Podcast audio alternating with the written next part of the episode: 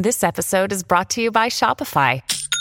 Forget the frustration of picking commerce platforms when you switch your business to Shopify, the global commerce platform that supercharges your selling wherever you sell. With Shopify, you'll harness the same intuitive features, trusted apps, and powerful analytics used by the world's leading brands. Sign up today for your $1 per month trial period at shopify.com slash tech, all lowercase. That's shopify.com slash tech.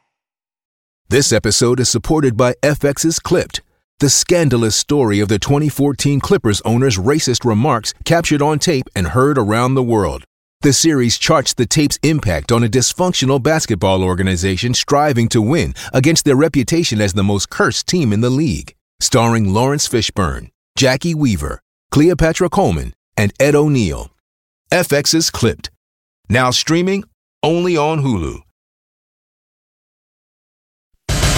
Information. I need it five minutes ago. This is a My Talk Dirt Alert, an everything entertainment update heard at the top of every hour on My Talk 1071. So, um, what's new in your world? Well, Soprano star Michael Imperioli is certain he was infected by the coronavirus.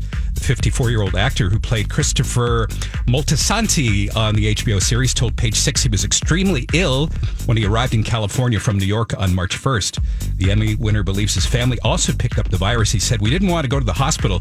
We haven't been tested. We're better now, but we were pretty sick. The announcer for The Price is Right, George Gray, is recovering after suffering three consecutive heart attacks over the last few days. Gray, who's 53, is in stable condition and seems to be improving, according to his rep, who also told ET that Gray is lucky that he was already on the operating table when the big heart attack happened the other day. This is crazy. Ah. Yeah. Gray was supposed to be vacationing with his wife in Thailand, but fortunately for them, the coronavirus situation changed those plans. And the cast of the 1980s film The Goonies is reuniting during a virtual special on YouTube today. It's raising money for the Center for Disaster Philanthropy.